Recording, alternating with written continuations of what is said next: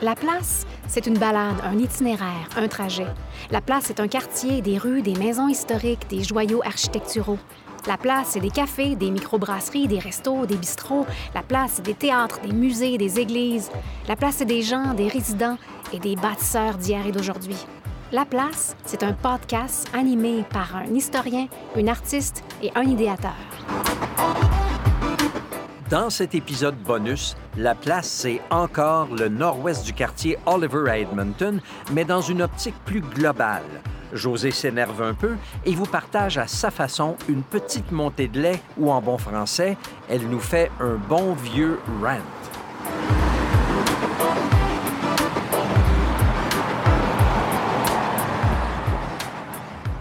La maison est encore en bon état. Par contre, si on, tourne notre regard juste un tout petit peu à gauche, les trois maisons côte à côte de la maison d'Anne Wheeler sont euh, condamnées. Euh, il y a du euh, plywood barricadé sur les fenêtres, des graffitis et on attend le bulldozer.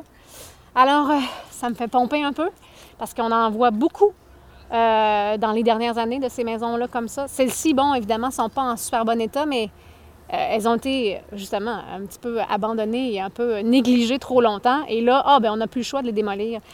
Alors, euh, ça m'inspire un rant. Les boys, êtes-vous prêts? Ça m'inspire un rant.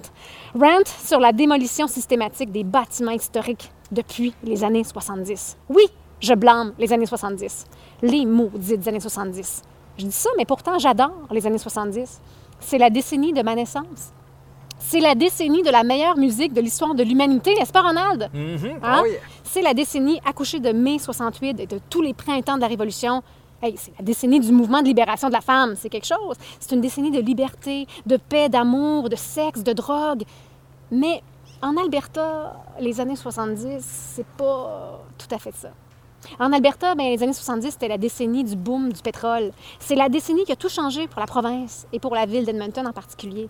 À Edmonton, dans les années 70, on voulait du moderne.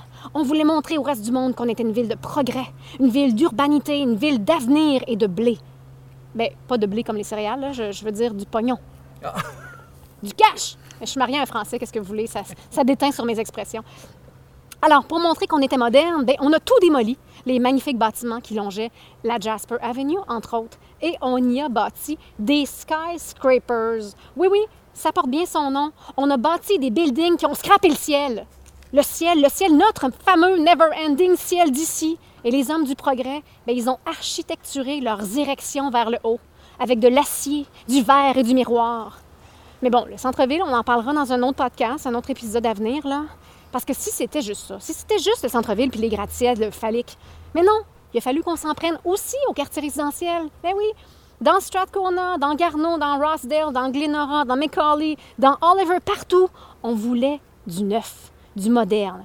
Des maisons Foursquare en bois ou en briques rouges, c'était pas beau ça. Non, non, non, c'était pas moderne. C'était pas propre. C'était pas propre comme du neuf. Alors des milliers de maisons construites dans les années 10, 20, 30, 40, au bulldozer. Pour construire quoi? Des low-rise. Low, low, low.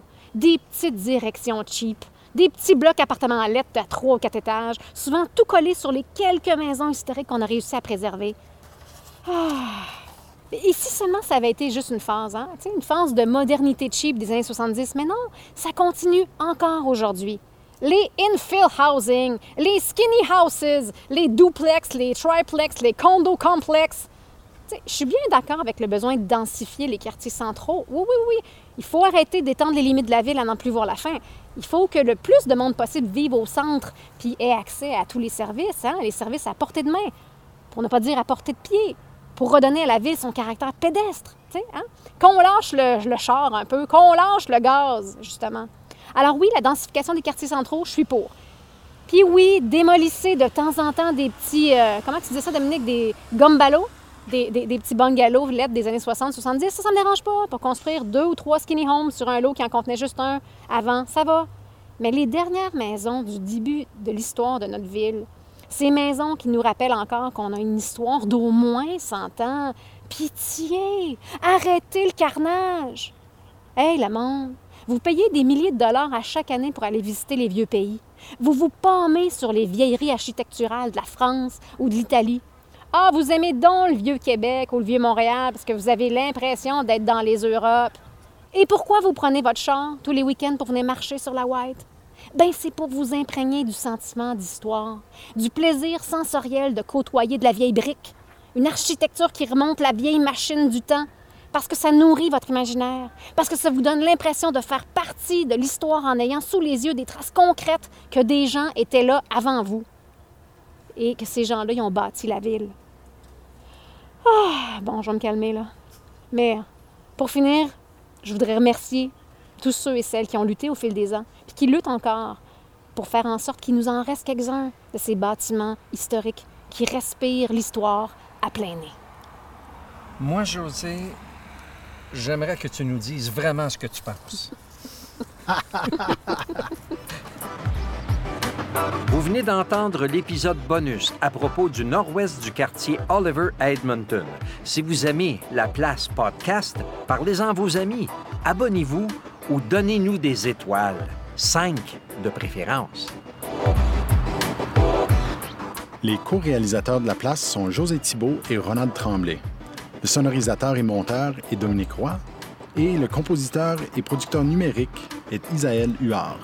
Je m'appelle Denis Perrault, directeur général de la Société historique francophone de l'Alberta, producteur exécutif et co-réalisateur de tout ça. Le podcast La Place est une production de la Société historique francophone de l'Alberta avec le soutien du Edmonton Heritage Council. Merci aussi à la zone d'amélioration commerciale du quartier francophone d'Edmonton pour sa contribution, sans oublier notre commanditaire principal, le Conseil de développement économique de l'Alberta. Pour connaître nos sources et nous donner vos commentaires, rendez-vous à laplacepodcast.ca ou cherchez Histoire AB sur Twitter, Facebook, Instagram ou le web pour nous suivre.